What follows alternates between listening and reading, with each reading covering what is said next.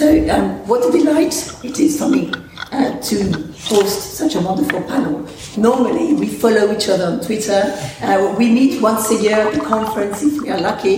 And today, we are together and we've got the opportunity to talk about our passion, interpreting and technology. And I think this is wonderful. So, first of all, I'd like to thank the organizers and thank Alex as well for inviting me to moderate this panel. Um, as um, you kindly said, you know, we would like it to be a discussion rather than um, a lecture. So we're going to invite you to give us your questions. We've got plenty. We actually started debating last night at the pub, would you believe, you know, where we met. Uh, so we've got quite a lot of ideas, but we would like to include your ideas to our questions so we can vote and talk about what you want to speak the most about. Okay, so Christmas is coming. Magic wand. Yeah. I'm giving you whatever you want. What are you asking for? Well, I'm just going to jump in and, and just take take off where uh, uh, or take over where Josh left off because he was talking about uh, note-taking tools. So this may be quite specific, but I, I, think what what we would like to see, and I think I can speak for the both of us, would be to, to see a very interpreter-specific note-taking tool with a few tweaks here and there. Um, and uh, there are uh, some apps that are getting close to it, but I have I have some fever dreams probably. Uh, for example, for example, I, I, would like to see a small corner in a note-taking app where I could just enter something and it would give me relevant search results. So it would just turn the handwriting into proper text and then run that against, uh, I don't know, a, a database or something. So it would give me translations or more background information, that kind of thing. Well, I know we're talking about our dreams here, but I'm not convinced that we should be developing our own apps uh, for note taking when there are commercial options on the market which meet a good portion of our needs. So we can talk about that more. Maybe we'll hear from other people now, but, but I'm not, I, I agree with you, but I'm not sure we should go down that route. Do you think the app developers would be open to that kind of feedback? Because this is very thorough. I don't know if they always get that kind of feedback from their users, probably not. I think some of them are more receptive to mm. this kind of feedback than others, certainly. And actually, if I can jump in on that, Josh, I would agree. And I would say, given the fact that what we've seen is a move to virtual applications, I mean, the only hardware that we have is general purpose hardware that we can adapt. And so that the specialization of the applications that we need really are a question of code. And so if there is a company that's very close to having something that would be the ideal tool, by and large, if they're not enormous, uh, you know, technology behemoths, they're actually quite open to listening to what users have to say and are mm-hmm. quick to incorporate feedback when they see that it's going to bring them one a broader market or it's going to improve the user experience. Um, okay. Any other contributions? Yes. Anya. Um, um, my, my subject area is more the general information knowledge management aspect of everything, which I wrote my PhD about. And in 2003, I published an article exactly here, which was about exactly that question that I'm a lazy person, and what I want is an information butler that brings all the information together I need so that I mm-hmm. can concentrate, like Sarah put it yesterday, on the creative decision making, rendering, interpreting I'm supposed to do, and not looking up terms over and over again and putting together the documents and try if I find the term in the reference documents or in my glossary or in the agenda or wherever, and do all this mechanical work for me, like extracting We've seen amazing things today that go in the right direction, but I think the uptake interpreter wise is so low because it's just too complicated to assemble all this and make it something that I can use just like this. Mm. Yeah, and I think this. Sorry, no, well, yeah, to, to link to that, uh, I think, and from my experience working with, with interpreters, what they are really looking for is a one stop shop solution something that they could have, you know, literally one click would give them access to all the information that they need. And maybe to, to answer Jeffrey's more specific uh, example, what kind of ideal sort of terminology support tool would you like? Um, I don't know, but we, we, we are we, we are having a very long sort of pilot project on this, starting from sort of classical terminology extraction. And then, and, and then we showed this tool to our colleagues and asked for their feedback. And basically, they didn't like it very much because they said, you know, I'm afraid it doesn't give me everything that I need. Um, there is a lot of noise, obviously. I'm afraid I'm going to miss something and then, then so so we started thinking how to, how to do how to how to improve it and then you, you can obviously improve it to a certain degree using classical methods and, and technologies. But then the, what they were sort of um, hinting at is was maybe we could combine some of the traditional workflows with the new with some new workflows. So yeah terminology extraction is nice but the way we work with terminology is not really what people think when they think about terminology. Mm. They are not really, really looking for, for terms, but for phrases that are interesting, in, interesting lexical items, and they like to highlight them on paper and write the equivalent next to it. So we, we are thinking now of having this done in a digital manner. So let them highlight stuff digitally and then create a, a list of terms or whatever we call them, then provide them with equivalents of these terms in the languages that they need. Um, and, and, and, and in that way, they will be more willing to adopt this technology. Uh, because they will be sure that they highlighted what they wanted, it, it is giving them what they really want, what they really like, and they are happy with it. And coming back to, to this one stop shop, we have an internal application, and, and the SCIC has, has something similar where you have access to your assignments as an interpreter. Uh, so a list of, of all the meetings that you have to go to. And then linked to it, we have, that, uh, we have documentation. So they have direct access to documentation relevant for each assignment. And from there, we could have another link to this term extraction, whatever highlighting tool, and that's, that's a step towards this one-stop shop. Yeah, and I think this is yeah, so related to, um, I think your question as well, uh, Ruslan, uh, the, the question of adoption in the interpreting community. Um, I think it's a very interesting uh, question, and but I, I, think there are different shades there. So there's definitely, I think, some similarity to tech in general. And I don't know, Barry, you can maybe speak more to that, sort of the early adopters and then the others that sort of follow other people's leads. So I, I suppose we're very much early adopters. We like to try out things, and then you, for example, will teach it to your students, or we will we will mention it in an online webinar, that kind of thing. So we, we are trying to to look at the tools that are out there, sort of consumer products, off the shelf products. We we try to look at how it can fit our workflow. And if we find something that works reasonably well, I think we, we always try to recommend it to others. So there's a sort of cascade, I think, in terms of um, adoption, certainly. I want to come back to Jeffrey's question. I think you were asking specifically about terminology related tools, and we've gone off on our wish list of everything a little bit. Yeah. Uh, but I have some thoughts on what I want from a terminology tool, so I thought that I would share them. Uh, this morning during, during your session, I tweeted My dream for terminology management tools platform independent, cloud based, with dynamic offline search functions. I think that's the direction things are moving in. Interpreters are often working with low connectivity or no connectivity, uh, at least freelancers, and also, also, when I'm working for the institutions on yeah. mission, it happens Traveling. regularly. Yeah. Um, so that's something that's important. It needs to be fast. Anything that's too slow is not is not useful. Um, there needs to be not too much noise. I, will come to term extraction in a second, but um, not too many things on the screen. When you're looking for something, you want to find the term fast and be able to use it and move on. So I think that this might be especially relevant for your tool because you have a lot of additional information. Mm. You have all of these different fields that may not be relevant to interpreters, or maybe they want to click and look at them later, but they want to be able to get to the translation right away. Uh, I think it needs to be visually appealing. Uh, this was something I was thinking during your presentation. There are a lot of ugly tools on the market, uh, and not yours, Claudio. Maybe subconsciously, this is something that that I think about, yeah. and that I've seen people are willing to to adopt when that's available. Um, I wanted to say also a few things about term extraction, since you brought this up.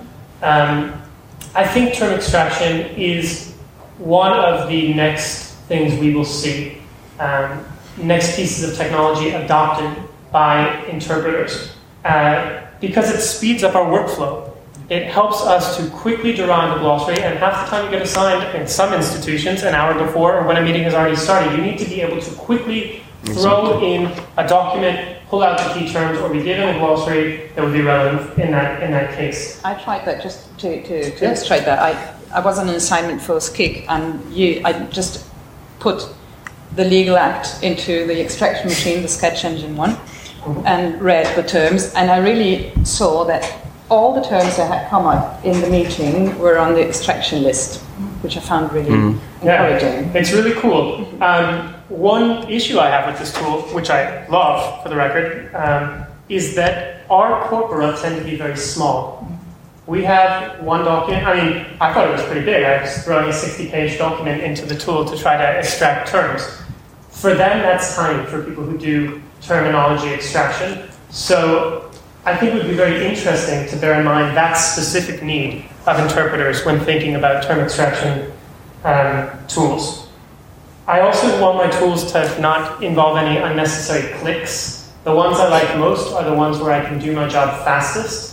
When I look at different tools for, that offer term, that I can look at parallel texts and pull out the terms I want from each one, the ones where I can just highlight, highlight, and hit enter are preferable to the ones where I have to highlight and go through a series of shortcuts, and highlight and go through a series of shortcuts, and hit enter. So, so I think it needs to be fast and versatile and easy to use um, for it to be worth it for us. And one last point on term extraction. I would love to see bilingual and multilingual term Mhm. extraction tools where we can you're working for the institutions, you have text. documents in three or four languages, Mhm. you throw them into this tool, it pulls out the terms for you, and it matches up the terms across the different languages. That's something that I would like to see. Okay, Well, thank you. Anybody else? Can I add to that? I mean, um, and and this is co- actually quite feasible because uh, at least in the case of the European Parliament, where we work in committees, for example, with documents, uh, reports, or am- amendments or opinions that have already been translated in all the official languages, so there are translation memories you could link up to and get these equivalents in in no time. And another thing um, that uh, is not mentioned that frequently in this context, but we, which we also got from this pilot project, was that despite the fact that our colleague did, colleagues didn't like the, the, the term extraction feature that much, they still liked the idea of the tool because it was giving them a gist of the document in some way. So my next thought was let's go for automatic text summarization, which Gloria mentioned in her in her poster presentation. There's not that much talk in our context about it. I think it's a useful uh, alley to an interesting alley to explore. Can I And just? Uh, sorry, go, go ahead. Finish up. You can see we have a very long Christmas list. And we'll be leaving for the Christmas. That's right. Um, I just wanted to add two things to term extraction, to being able to have something in the booth that could be useful. Um, two things from just experience of, of working with a computer screen in front of me in the booth or working remotely over the last few years is that inevitably all of the tools, the font size is too small. and it needs to be readable, and we need to be able to read it very quickly. So I, I think that adds to it as well. And uh, frankly, I'm really excited to try out the speech to text and speech recognition with a, a CAI tool because that is something, if it can extract those terms out of the incoming speech and provide suggested translations with sufficient speed, that I see as long as it's simple and easy to glance at and see without having to, to try to see what it says or pull it out of uh, a long sentence or string of text, that can be extremely useful because it basically starts to economize my existing process and it brings down my cognitive load. I'm not flipping through pages like, oh, I know I wrote that down three pages ago when it first came up. If it can come up right there and I can see it and say, that's it, use it. Um, or if it's totally wrong, I can just say, oh, that's not it. And I can move on. So that's something that I see as a very feasible Christmas gift for December. well, I've, got a, I've got a Christmas yeah. gift. I would like to. Uh, I would like to give my students maybe in interpreting. We talked about. Um, technology and adopting technology, making a conscious decision for move, to move from paper support to a tablet, for example. Well, at university, if already we are integrating these tools and we are testing them and we're speaking with companies and companies are using universities as a, a kind of a, a trial um, space where they can speak, engage um, with students who are learning. Well, then you, you train students to use tools. They will have an opinion about tools. Um, they, then um, companies will be able to adjust a little bit more. And when they come on the market, they can use these tools. And I think it's not just the tools to interpret once you are officially an interpreter and you are in the booth, but I would love to give my students a tool where they can connect online and they can practice interpreting with students from another university because they've got the same language combination, for example. So it's not just you know technology to interpret for the sake of interpreting in a meeting. It's also for the for the sake of training, um, also continuous learning as well. Uh, so CPDs, uh, so practicing on a daily basis. Um, do, can we do this on Skype? I'm fed up with this. Uh, we, we, use video conferencing, we've got, we've got virtual classes, but this is quite heavy. Mm-hmm. Um, and so I would dream of giving my students a tool to be able to practice uh, together across universities um, with something that is quite reliable. Mm. But um, yeah, I just wanted to throw a quick spanner in the works as a, in the form of a question, especially to those who are teaching in the audience and also on the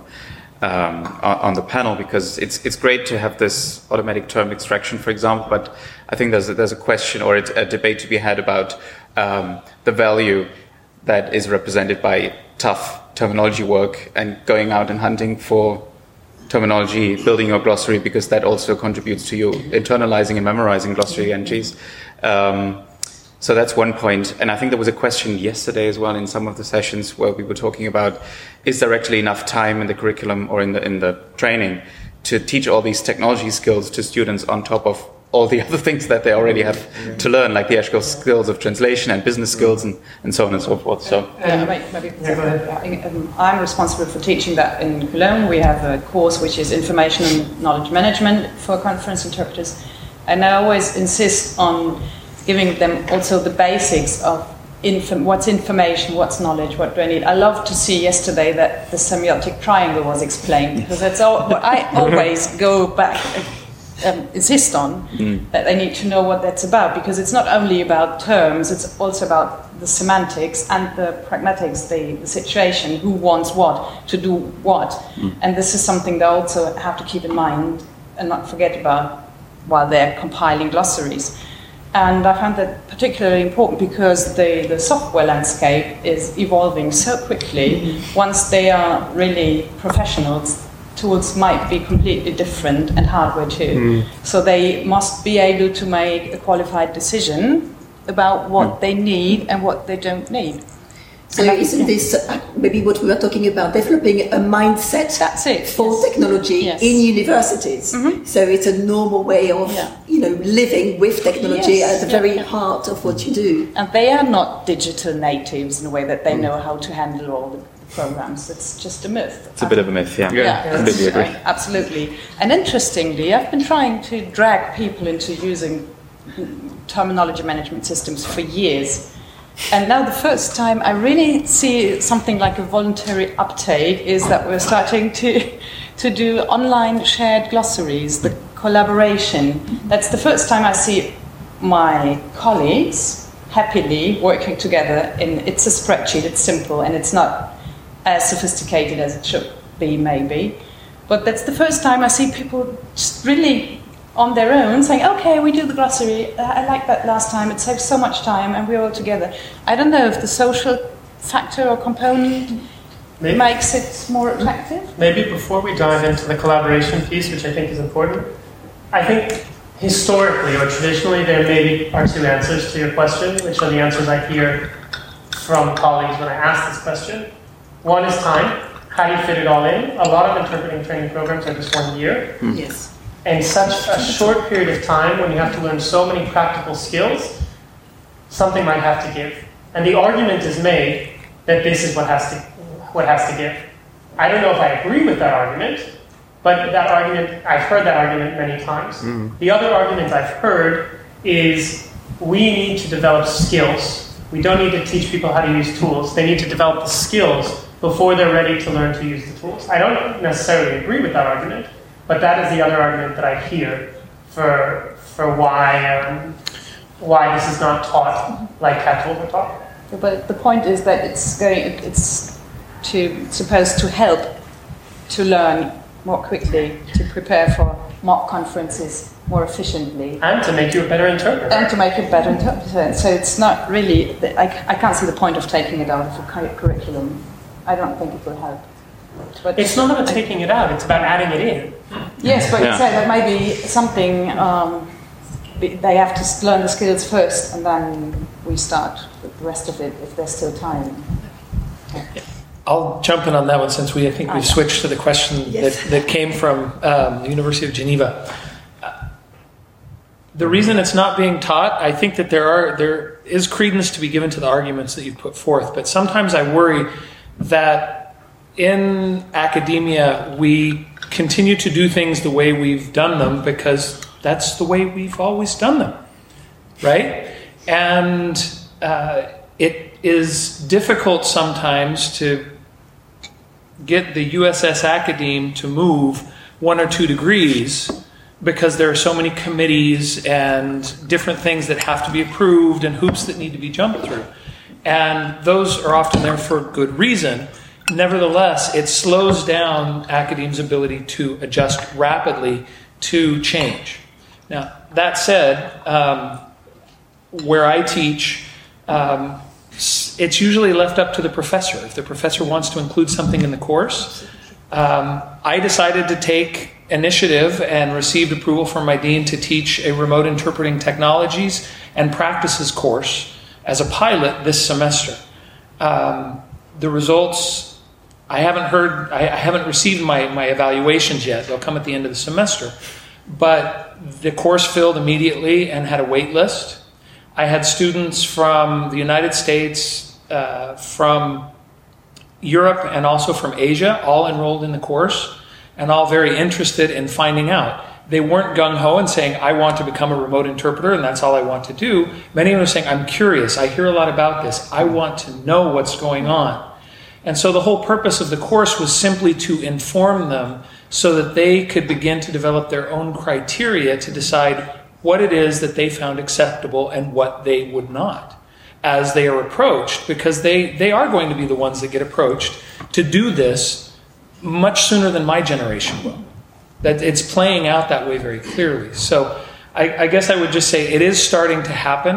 Um, I'm in favor of seeing it happen more. I think they need to have good knowledge about how not only you know, say for example, CAI tools and remote interpreting platforms, which are very much a part of what we're concerned about today, but also to have a good understanding of uh, speech to text technology and machine translation and speech synthesis as well, because they need to be able to explain clearly what the difference is between that and what they offer. So there are some big incentives as to why we need to be teaching these technologies to a certain extent. Now, we can't do this if we have to sacrifice core skills training. But I do think that there is some wiggle room to be able to find the ability to include an introductory course, a survey course, um, and fold technology into the interpreting classroom as well. I would like to add maybe that we only think about um, the taught time, but there is a lot of time before the course starts. When students enroll, they know they've got a place on the course. Usually, that's about two to three months before the, the, the beginning of the course. And what we do, for example, with our students is to already start engaging with them on Google Communities. So we've got a Google community, so already they've got to start engaging with the tools we are going to use to communicate. So with Google Communities comes Google Drive, Google Forms, Google Docs, Um, and then when we start the course, not only do we know each other, we trust each other, we have um, talked a lot about technology, we've experienced technology, and we are ready to go from day one. So we have saved a lot of time. There was no um, wasting, wasting time where we had to choose should we teach interpreting skills or technology. We simply had an informal time when we engaged on the platform for various purposes. But this is really efficient. We've been doing it for four years now, and we've seen a huge difference in the way our students approach teaching resources, not only during the course, but later on when they engage on the market with other colleagues in the booth as well. Mm. So, um, as we said yesterday, if I've got a glossary online and I say, Would you like to share my glossary? Uh, not many people will say no, you know, right? so they will take on the offer. Mm. And this is a chance not only to maybe go on a shared platform, but also it's a chance to see that whilst you are in the booth, you can already upgrade you know the vocabulary you can insert new vocabulary so basically you're working live and the person who is not interpreting is doing quite a lot of work in the background to make your life easier and vice versa mm. so you're really both engaged into a team so i think that's you know engaging before we start teaching is something that mm-hmm. in my experience has had a huge impact yeah. And i mean just to complete that i think there's also a, a big i think we mentioned this at the conference last week in Barcelona that there's a, a role as well for professional associations and for um, and I think also for for bigger employers like the Parliament or the Commission to to keep up the continuous professional development also when it comes to tools because they keep changing all the time. So, for example, we've done uh, a fair amount of, of tablet training, so training uh, also, let's say, more senior interpreters who haven't grown up with technology, um, sort of upskilling them because um, there's a lot of interest actually in, in them, and uh, you've confirmed that as, uh, as, well. A lot of interest in using tablets, for example, in the booth um, because of the op- obvious advantages that, that, they have. So I think there's a role again for, for professional associations because there's lots of people working there who can um, provide training, and for the for the big institutions as well to um, to keep their well employees, I think, engaged with um, technological change. And I think that there's also a, there's an importance of of CPD for professionals that we need to continue to underscore. Um, because the world is changing, we can do our jobs better uh, thanks to some of the tools that are out there. And so, not only do associations need to offer the courses, but people need to be be sort of maybe even won over by, by them. I mean, I do this on a regular basis. Every time I sit down in the booth, I'm telling my colleague about the tools. I'm a bit of a geek this way, but I'm telling my colleagues about the tools I'm using, saying, well, look what we're doing right now. We're doing multilingual drafting. This tool that has parallel synchronous scrolling is really useful for multilingual drafting because I can see the text in one language and another. And when they hear about this, they're won over to the cause, I suppose one could say. And I would like to add that from CPDs, there needs, there needs to be an additional dimension, which is the workshop aspect. Um, I think that some students or interpreters go to CPDs, they get a long list of new apps, new software, but do they use it afterwards? What is hmm. missing for them to engage really fully with mm-hmm. it? It's a, it's a little bit as if I'm collecting a shopping list but I never go to the supermarket mm. to buy the you know the, mm. the, ingredients I need. So I think you know CPDs should really have an element where you're trying things out as well. You're not just listening hands to a person yeah, who's telling you this is great, I use this, this works. So how can we integrate this part? I would say, which is much more experiential, um, and we then discuss it. Yeah, which is what we're doing. I mean, yeah. uh, what we've been doing in the institution. So th- these are really very practical, hands-on courses. So yes. we're, specifically trying to avoid telling colleagues about anything and everything that exists, but we try mm to focus on a few use cases or scenarios, like what do I do to manage my glossaries, uh, for example. So we, we try to focus on a few things and trying to go hands-on and into detail. Yeah. I think. But basically, basically, what do you do with your glossaries? How do you manage your documents? How you annotate your documents, and how you take additional notes and, and how you store additional ba- background uh, um, information. and what we, I mean, I don't know whether Alex was doing that at SCIC like that, but in the Parliament there was always the two of us, so that one was sort of showing and demonstrating mm, the apps and, and the approaches, and the other one was troubleshooting because people get stuck, and they really appreciated it. They really liked it, you know, because there's always someone there to help them out, and and and that, so that they could, could move on. So you didn't really lose people along. Mm-hmm. But do they really apply it after that? Because when I'm in the booth with EU interpreters, they do Linguee and mm-hmm. check their calendar on a tablet and do everything else on paper. Mm-hmm. I never see anyone managing their glossaries or documents on the tablets. Maybe that's because I work with the different people than those who are trained by you. Is it really being accepted? Well, I think not, not, not all necessarily will will continue doing it. I mean, But I'm not this- saying it's your fault. this- no, I'm I'm just surprised because I was saying, know despite our so best well. intentions, yeah. So, uh, but some maybe discover that it's not for them. Mm-hmm. Um, but I can just say that there's a big interest. I mean, whether people then adopt it for the long term, Yeah, but that's I weird, don't know. I think it's it's sort of we are really talking about early adopters here. The- the- It's it's still relatively new for people. All these new technologies, all this new hardware. Josh's study was what ten people. Well, that shows you the scale. I mean, really. Um, I think, especially at the EU, you have everything, and many things we're asking for, like the synchronous scrolling and extracting and seeing the terminology highlighted in the text, has been around in translation memories for, for, for decades. so it's all Yeah. there. And you only need to tap it. Yeah. And I was just wondering if we, if you had a system, for example, you have a meeting agenda, and s- linked to that in your profi- language profile Yeah.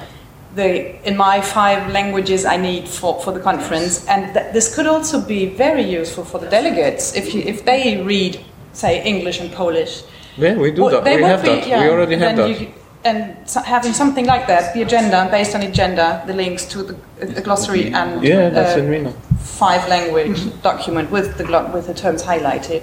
That might be useful for everyone because we're on our own. We are not a business case. We're just too few Too people. small. Yeah. I, I just wanted to react also very quickly. It's not only about reinventing the wheel, it's about taking the resources that are already there and making them work better. And whether that's taking tools that exist for translators and tweaking them to make them work for interpreters, or whether it's taking the atelier and making it searchable for us, uh, because it is so clunky. It is unusable, almost unusable in the booth if you are interpreting. If you're not interpreting, you're helping a colleague, it's usable. But it needs to, it, it exists, the resource, research, resources there. Thank you. There's a question, Alex? Well, uh, let me sort of half disagree and also applaud one one of the comments I just heard here, because I think the what frustrates me from a scientific point of view is that that the Parliament and the Commission aren't really taking advantage of the research community that's out there to make it, to, to work that problem for itself, right? So the Commission spends enormous amount of money on these technologies, but then they say it's a conflict of interest for the Commission and the Parliament to actually use it. So it's not used, and then the Parliament goes and does studies which one of these uh, tools that are out there to buy.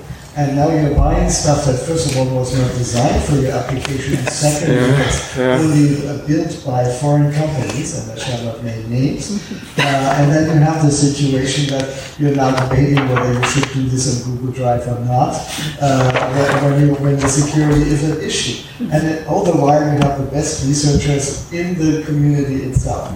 So why not, in fact, do like DARPA does? You know, DARPA spends enormous amount of research and then uses the research, and it's for its own purposes and to do. If there's one area in Europe where that could be the case, it is language and this wonderful language experiment that is going on, where the research that is being funded would actually be drawn. We had, you know, we with Martin and, uh, and colleagues, we had a wonderful thing in the conjunction of uh, um, a U-Bridge, a project that was funded, but we had to tiptoe around it and get special permissions to be even able to, to be allowed to talk to you guys uh, in, the, po- in the course of doing our research. I think this is a policy change that has to happen. You, you ought to have a budget for this sort of thing. Make the researchers work for you and make Yeah. them actually look at your workflow and, and build stuff that is usable for you. I mean, I could see dozens of potential super applications that could make your life easier, make this entire process smoother and more integrated. And, and we're not taking advantage of it. It makes my heart bleed. Sorry to say. Okay, shall we move on to maybe a new topic? Um, Barry, you mentioned remote interpreting earlier on. And uh, I was just wondering if we could maybe open a can of worms here and uh, talk about something that sometimes interpreters feel uncomfortable to speak about. So, is remote interpreting already with us? Is it something we want to promote or is it something we want to push away from us? Danger. Wow. Where do I start? No, no pressure there. so, without a doubt, it is here. It is here in multiple iterations. There are many different use cases, and each use case is unique. Um, you may find some similarities depending on the elements of a meeting and whatnot. So far, we focused a lot on conference interpreting within institutions. And what I'd like to do is I'd like to expand our horizon a little bit and broaden our vision because interpreting in the institutions is important. It's a significant amount of work that's going on every day, but interpreting is happening in every other facet of uh, life in Europe, in the United States, in Asia. And so there are many different uh, forms of remote interpreting. So, having said that, there are a lot out there. One thing that was quite illustrative um, a couple of weeks ago at InterpretAmerica 6, when we had a panel discussion, we had a representative from um, SCIC, we had a representative from Stanford Healthcare in the United States. Uh, both of these representatives had worked uh, and continue to work on remote interpreting uh, solutions for their organizations. When I asked uh, the representative from DG SCIC, how many times a year do you organize remote interpreting or, or events with remote interpreting? He thought for a moment, he said, about 12. And I turned to uh, the representative from Stanford Healthcare and I said, How many remote interpreting sessions do you have a year? She said about 18,000. Yeah. And so I think we need to get some perspective and understand that this isn't something that is coming. It really is here in many other applications. And one of the things that we've seen is in healthcare, in particular in Stanford, one of the things that was, was mentioned is that the physicians actually are much happier and the patients are much happier with this mode of delivering the interpreting service. Now, there are all sorts of things. Uh, you have to look at how did they adjust, what have they done to make it so that it is something that the interpreters want to do. It's not something that they're doing all day, every day. There are other organizations that are implementing this not from the interpreting office, but from the accounting office. And you can imagine how that's being done. So there are a lot of, of issues in terms of implementation. One other thing I, I, I, think I would mention, and I know that there are a lot of opinions regarding remote interpreting, um, is that as we look at interpreting and the computer, or interpreting and technology, uh, remote interpreting is currently what is disrupting our way of, of delivering our service and our way of working the most. Um, so it's a little bit different from what happened with translators with the introduction of translation memory and then the different iterations of machine translation, right? That was striking right at the core at what in what translators do. And remote interpreting is actually focusing more on how we do our job. In reality, what we do has not changed with remote interpreting, but it has introduced additional cognitive demands that haven't been researched uh, enough, and that research does have to happen because we need to have a good understanding of what these additional cognitive loads are doing. That said, it's being done on a daily basis around the world already, and interpreters are continuing to do it. And so you, you, you have what's going on in practice, but the research has to happen as well. I think we're just starting to see some of those, those um, fields start to fill in, and there is a lot of work to be done. And I think that this forum in particular could be a wonderful place where that research is presented and discussed and disseminated. So I think I'll stop there because I know there are lots of opinions about this, and mine is just one. Okay, thank you. Yes, just a remark for your suggestion about this party. You are invited for the next 10 years. And I think I think what you said, Barry, is as a classical example for the future is already here, but it's just not evenly distributed. Exactly. And may I add actually a dimension of money and remote interpreting, not in terms of how much it costs, but how much interpreters are paid. For example, in the UK, uh, we use telephone interpreting for emergency services. Do you know that interpreters are paid per minute? I mean, is this attractive?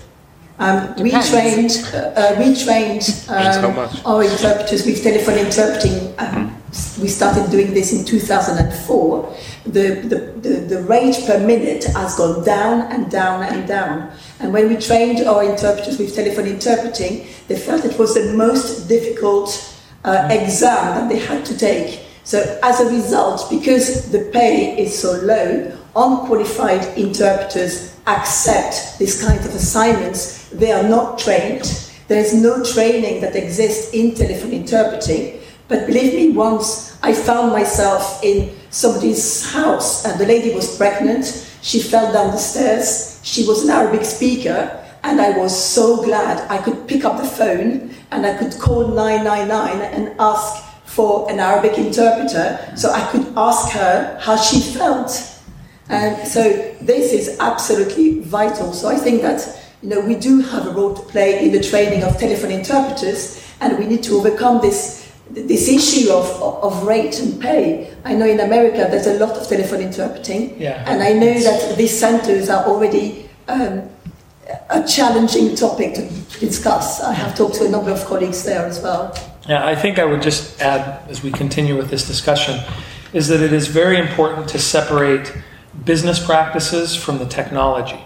The technology is simply a tool. Now, if the business practice needs to be addressed, then it, it needs to be addressed.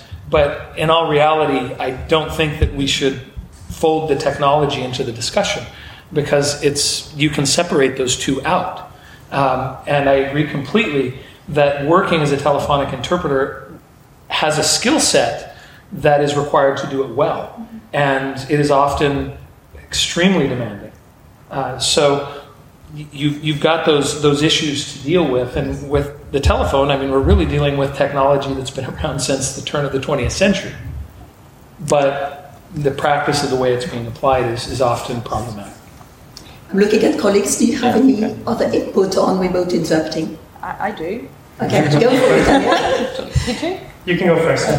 Um, talking about research to be done, um, in January this year, I was one of the test persons of a um, case study on remote interpreting supervised by Klaus Ziegler, who happens to be in the audience. And um, Sebastiano, what, what's his name? Gigliobianco was it. He wrote the thesis, and the special thing about that was it, that we weren't just using cameras, but virtual reality headsets. VR headsets, yeah. And that was such a weird and new experience because, uh, well, I was wearing the headset in the booth, in a normal booth, so I had to find my way without seeing anything. That was one thing. But then, when I turned around, the camera turned around. It was just a swiveling camera, and I could. I, I was. There were two persons speaking, and I. The camera was in the middle. So when I turned down, I could stare right into people's faces when they were speaking. I felt a bit indiscreet, but it was such a big advantage to be so close. You never get so close to your speakers in a normal setting. So they're, they're always they're, they're always really chances, opportunities to be seized as well. I mean, I see that there's a problem with frequency and sound quality and everything, but I found that really encouraging what, in terms of remote interpreting. Josh.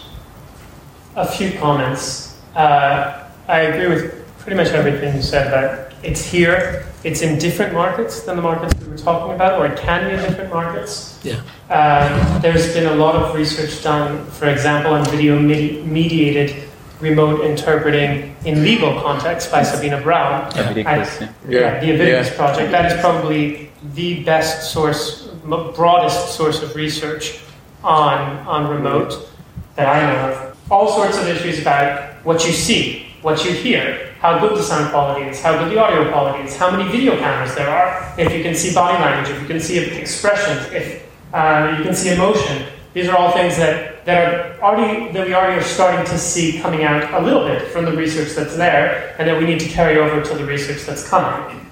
Um, I'm delighted that there are people looking at minimum standards for remote interpreting, distance interpreting. I think it's very important, a very positive step. Um, and I think we need to also bear in mind the impact on interpreters uh, when we do it. Um, I would love to see more research on, on, what it means for teamwork, for example, for collaboration. Turn taking. Um, turn taking. Um, I'd also love to see more on fatigue. I know that there's some preliminary results that say that this is more tiring than working in, in some face to, in some uh, on-site settings. So these are just a few thoughts um, that should shape the research that's going on and the thinking that we're doing about this. Uh, if I may add a final point on remote interpreting, um, I took my students to Wandsworth Prison, and you may know that uh, prisons and courts now have a special agreement um, to use remote interpreting so that um, prisoners do not have to leave prison. Uh, it's safer, it's cost effective. So within prisons, you do have some rooms which are fully equipped uh, with equipment. But where we practiced interpreting um, in prison, you have to think that you know the context is completely new. Have you ever been to jail? I don't know, and but you know it's it's really an experience that stays with you. Yeah. So in addition to interpreting remotely, it's a complete different context. For example, we realized that the, the camera was not in the right position. Uh, the screen was quite large. You had to look at uh, the other room at the bottom. So obviously you, you look down, but the camera filmed you looking down. Well, if you are in court and uh, you know you're looking at this person who's in prison, who's looking down, giving evidence, what would that say to you? Does it say that this person is saying the truth? Does it say that this person is confident speaking about his experience? Maybe not so much. Okay, so we actually spoke to um, the uh, technicians there, asking them to change the position of the camera so that the eye contact would be would, would be much more natural, and the person would look as if you know they are ashamed or looking down or lying. You know, so this was just from a simple experience of us going to the context. But for the training interpreters, I would say it was the experience of interpreting in a complete different context, in addition to the the, the uh, technology. Yeah, Dan, I just wanted to add one thing. Um, I think we're already seeing a, a, change in, in mindset with the next generations uh, coming in when it comes to remote. So, for example, Barry just said that he, he teaches quite a, a big chunk of his course remotely um, through different platforms. And I know that Glendon, for example, the, the, the entire first year of the two year course is taught remotely. So I think that that will also, if you like remote or not, but that will certainly help change the mindset and um, maybe not convince people, but at least they'll, they'll have a certain experience with working remotely. Um, so I think that that'll that'll play a big role as well. Yeah, they'll, they'll have the criteria to be able to make informed and, and wise decisions about what they are willing to do and what they're comfortable with. And I think that that's extremely important. If I can add one more thing, that um, all of these cases that we've mentioned thus far are about replacement. They're about changing an existing way of working and having an interpreter no longer be physically present in a situation where in the past they have been. That is one part, but there is also within remote interpreting and with the use of uh, the new communication technologies that are out there, where we are able to take interpreting where in the past we haven't been able to offer it. And this constitutes an opportunity to expand access, increase uh, the opportunity to receive professional linguistic services in new ways. Um, talking about webinars, um, video conferencing, uh, audio conferencing as well. There are multiple formats of virtual meetings that are taking place every single day, trainings in companies. Uh, you have uh, annual earnings reports or quarterly earnings reports and calls that are going on. And so there are ways to actually improve access to interpreting and also grow the interpreting market, which I think is a positive thing. But of course, we tend to focus on those things that we know and we interpret new developments through uh, or from our current position. And so I find it helpful if we can step out of that position a little bit and say, yes, there are some replacements happening, but there is this other opportunity as well. And uh, as one of the, the video blogs or, or, podcasts that Alex listens to and I listen to, um, it was once said that what we have to do when a new technology approaches us, if we, if we look at it and we say, what does this replace in my life? It can appear scary. Mm. But if we look at the technology and say, how can this complement what I'm already doing? It changes our point of view and allows us to see the technology in new and often constructive ways. And I think at least that's where I try to focus my attention without putting on blinders or rose colored glasses to say, well, all this other stuff will just be wonderful. Because that isn't readily apparent at all. Thank you very much, Barry. Yeah, actually, my, my comments uh, could fill the whole week. I try to, uh, to limit myself to only a few um, comments on what I've heard. Um, first of all, because I, I, jumped in before and said uh, what Sabine Braun did within the Medicus project was basically consecutive interpreting. Um, why did I say this? Because it's uh, very important to make that differentiation when you talk about technology that can be used for uh, either consecutive interpreting or simultaneous interpreting in terms of uh, audio quality in the first place, but also in terms of uh, a lot of uh, additional factors.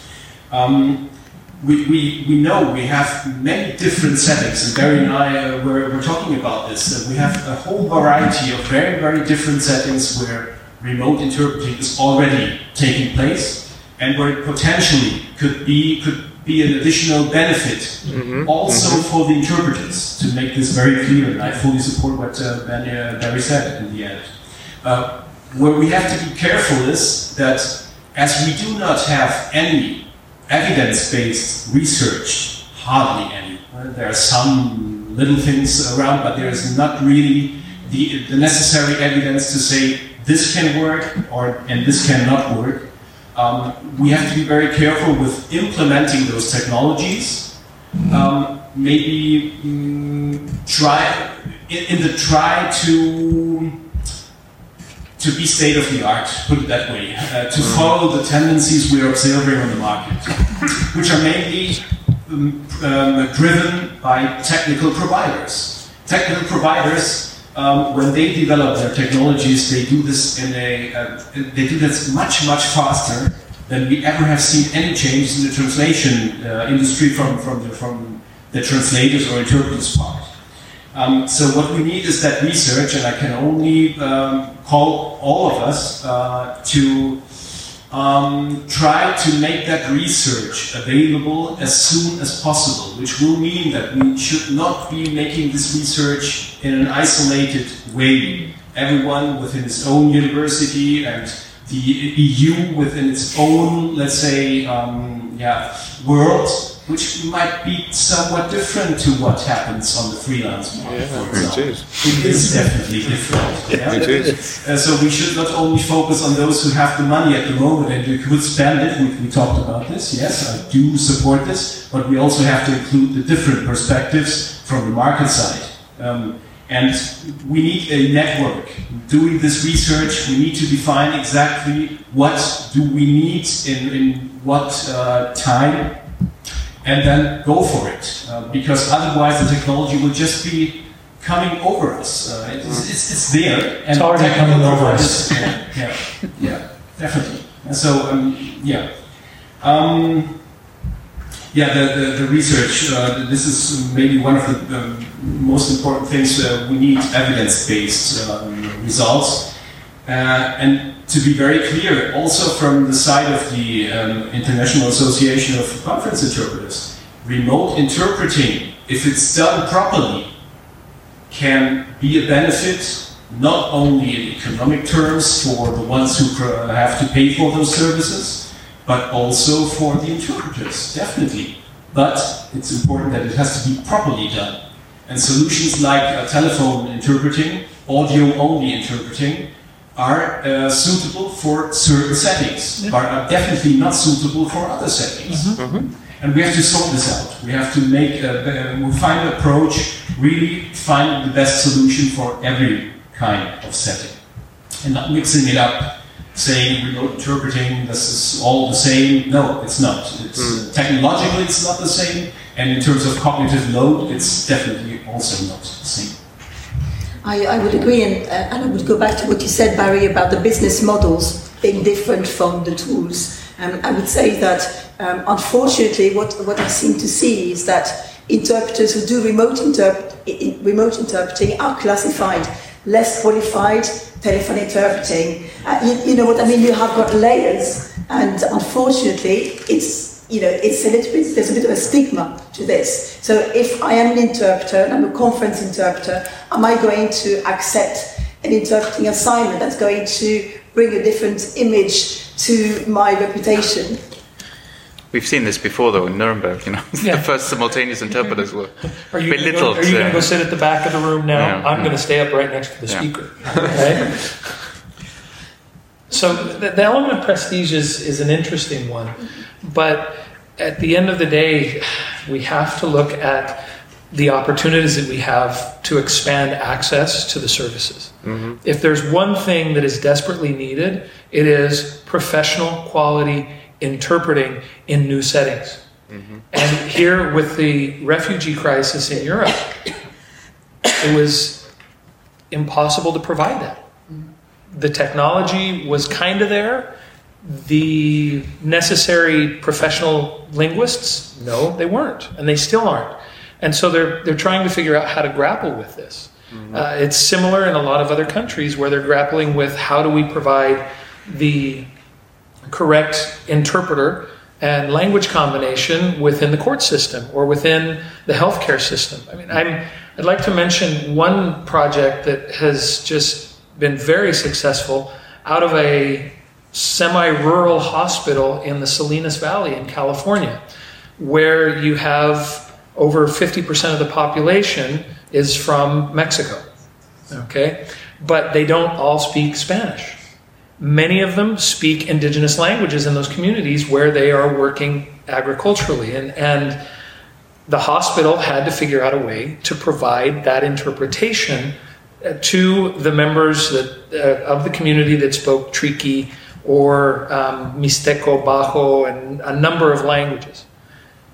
And the foundation of the hospital looked at this and they said, We've trained and helped these interpreters become qualified and have the language skills that they need, and we don't have enough work for them to work full time as interpreters. And they said, What if we are able to offer their services remotely through video remote interpreting and through telephonic interpreting? And they were able to get the grant money to do this. The technology is there. And these interpreters who have come from indigenous communities and grown up in, frankly, in poverty, um, or very close thereto in the United States, have been able to leverage their language skills, get the training they need, and are now able to offer their services throughout the United States because of technology. And it's helped courts and hospitals and other public services address an acute need. It's an acute need, but it's not a constant need. Because how often are they going to need someone who speaks Mam or Triqui or one of these you know, other languages? But when they need it, they need it desperately to ensure that justice is served and to ensure that someone receives timely health care. So uh, I think if we look at those examples, we can see technology really as uh, an, an enabler to be able to help us address the world's communication needs. But uh, again, all of the other things come into this. Are they able to hear well? Can they see what they need to see to be able to do their job? And uh, much of that is just happening anecdotally, and people are saying, it would be nice for me to have this, I would like this, but we don't have the research right now to be able to point back to these things yet. So I, it's very true what you said, Klaus. It has to be done. Um, but I do know one thing for sure: the companies are not going to stop iterating. They're not going to stop innovating, and they're not going to continue. They're not going to stop trying to sell the solutions that they have. And so we have a window of opportunity, and we need to take advantage of that and try to influence for the better this entire technological process that is just moving forward with increased speed. Thank you very much, Barry. I think just, and I've been doing a, a, small case study on analyzing booth notes and seeing what people write down there, which is very, very basic. It's just numbers and nouns and names of institutions. It's not mind maps and things like that. And I think the reason is the paper doesn't disappear. It's always there, and you have these very crucial few words you want to see constantly there, and it's just um, reliable. Um, I think that's sort of the second screen people are using. I think there are already two screens in a lot of booths. Mm. There's the one where we're seeing the feed from the room. Also, mm-hmm. For starters, yes. um, there's whatever device people are bringing into the booth with them, and sometimes they're bringing multiple devices. Uh, smartphones yes. as well, yes. uh, tablets and computers, laptops. Uh, I've seen it all. Yes, paper, absolutely. Uh, I think Alex and I would both agree that there are multitasking functions and features that are available in different devices that allow you to have a device with a very small footprint where you can still do multitasking. Uh, yep. Uh, what's also interesting that you have the, the screen of your booth mate where you can also look at because sometimes you tend to look up things your colleague is trying to find or struggling to find mm-hmm. in their memory. Well, I think in, in Consec there is no inherent incentive, I guess, to switch away from paper towards the tablet, except curiosity. no, you, you or, don't uh, have to be afraid of running out of paper for, for for example. I think oh, yeah. Wow. Yeah. Yeah. yeah. but I mean, it, it's there are more, just in my view at least, sort of soft factors basically. So that's why we might why consecutive is different, and also consecutive also sometimes happens on the go. That kind of so there's a lot of limitations, and in simultaneous, of course, the, the big limitation is space. So while we may want to have several screens or devices, sometimes it's just not possible, especially in mobile booths, because there's just, just no space. It's a physical limitation. And I was trying to say this previously, but it really is you can, with technology, do old things in new ways, or you can find completely new things to do to complement what you've done and to improve. And I think that we need to move towards the latter, in addition to doing some of the old things in, in new ways. Um, in response to your question about workstations, um, I have been working remotely now for a number of years, and I finally built my remote interpreting studio that I wanted and I have two very large screens. I also um, make use of a tablet as well. Sometimes it really depends, and I have the space that I need to be able to work. Um, and I am able to do a lot more research much more quickly when I'm on my half hour, my 15 minutes actually off when I'm working simultaneously online.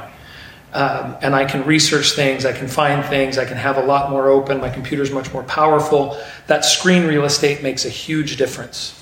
And when I'm in the booth, if I have a tablet, it's a limited amount of real estate. It is, but it can be powerful, or with a laptop. So um, the answer is yes, some are. And I've seen in a number of remote interpreting workstations, mainly for consecutive, for VRI and for telephonic, where some of them do have dual screens with what they're doing um, to help them facilitate what they need to do as they're looking up glossaries and what's being provided by the employer for them to do their jobs. Um, but we do need to look beyond. We have to ask ourselves how do we do this in, in different ways? It's, again, we have the issue of uh, machine translation, which is slowly creeping up on simultaneous interpretation. Um, there are things, you know, what, what Alex is doing is, is really cool. What a number of other people are trying to do with um, earbuds and other technology and mashing together Google Translate or what Microsoft is doing or what others are doing with IBM Watson um, trying to come up with standalone in ear translators. Um, so far, it's been a lot of noise and no real technology. In fact, to my knowledge, at least three of the companies that have promised that they were going to deliver technology in hand this year still have not delivered it. One of them I'm waiting because I purchased it six months ago and I want to try it out. And I still haven't received it. Right? And I keep following up with them and they're trying and they're learning as they go and and you know they, they have the best of intentions, but if you look at their group uh, that is part of this startup company or whatever it is, you have some very capable computational linguists. You have some wonderful business people. You have people that know sales, and you have some that know product design. And does anybody actually understand how interpreting works? I have to wonder. You, you mentioned consecutive. I was going to briefly touch on the SimConsec. We had a little demo, but I don't think there's time to show it, show it to you. But we can, I can show it to you later. The point being that I think, like what Barry was saying, there are new New things. new things that are coming about in our profession. And it represents a great opportunity for us uh, for doing our jobs better and for working in other contexts that we might not have worked in before. And I think that this implies a real need for training and for CPD and for tra- training for budding interpreters and training for those that are out there to learn about how the profession is changing and make the most of it. And this, from what I understand from everyone, should be backed up by research and collaborative research. Ideally. But, but I, I think also by, by proper communication, because this is the, one, one of the elements that is missing or maybe not addressed directly. We should really try to communicate this to, to our colleagues that whatever, it, it just said it, it's, it's to make us better interpreters, not to replace us. Therefore, we have to embrace technology. And we shouldn't be in denial. Um, um, Bianca, I think, was talking about skepticism, for example. I think there is a lot of skepticism just because of that. Be- People don't know and, and, are, and, and are not and are not and are and, and are not informed well enough to make choices, so that they can use tools in different contexts for different purposes according to their individual needs. Because we had this question at the at the very beginning whether this is whether our multitasking or whatever other skills are individual or there is a common denominator. I think it's it's a very sort of individualized profession. There are many approaches among us. So therefore, people just have to know and make the decision for themselves. I'm looking at the time, and I think that we've got to wrap up right now. So I'd like to thank all members of the panel. Um, I'm, Thank you. Thank you, I've Danielle. got- I've got quite a, no, a number of key ideas I'm taking away with, with me, and I'm sure we're going to be able to talk further after this panel. Thank you.